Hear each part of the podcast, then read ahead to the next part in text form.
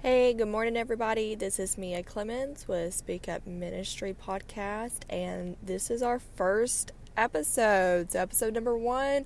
I'm so excited to finally launch Speak Up Ministry Podcast.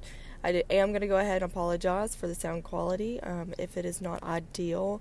I am still waiting on my equipment to come in, um, but I did not want that to hold me back in launching the first episode because um, I did promise that would come out this week.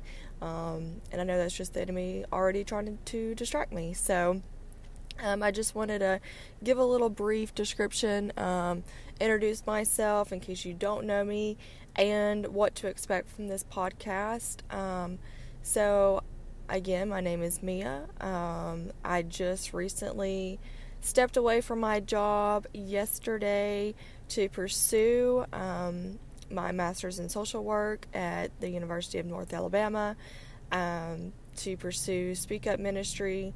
I'm launching that in Decatur, Alabama, full time, um, doing the podcast. Um, I'm also, I've already pu- published my first book. It's Rehab to Righteousness. If you don't already have that, it is available on Amazon. Um, and I have started my second book, so I'm super thrilled about that.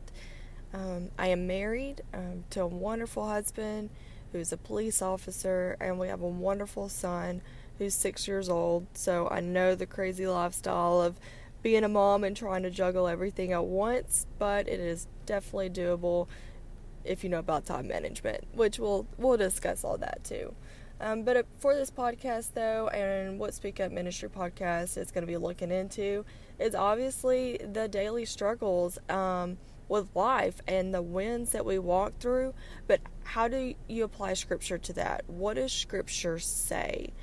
Um, I know a lot of times when we walk through difficult seasons or even wins, sometimes we don't know how to express those things, and sometimes we either just put it on the back burner or we stuff it to not revisit until something triggers it again, and they're like, oh, where is this stuff coming from?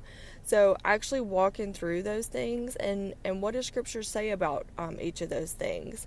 Um, so I'm definitely looking forward to this podcast.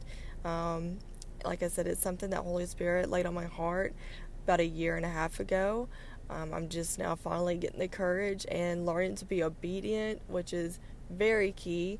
Um, being obedient to His word and stepping out in faith and pursuing um, everything that He's called me to do to push His kingdom forward, um, which is what we all should be doing. It just may look a little bit different for everybody.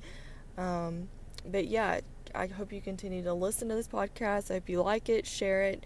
Um, and if you have any questions or comments, uh, shoot me an email or shoot me a message or leave me a comment. Bye.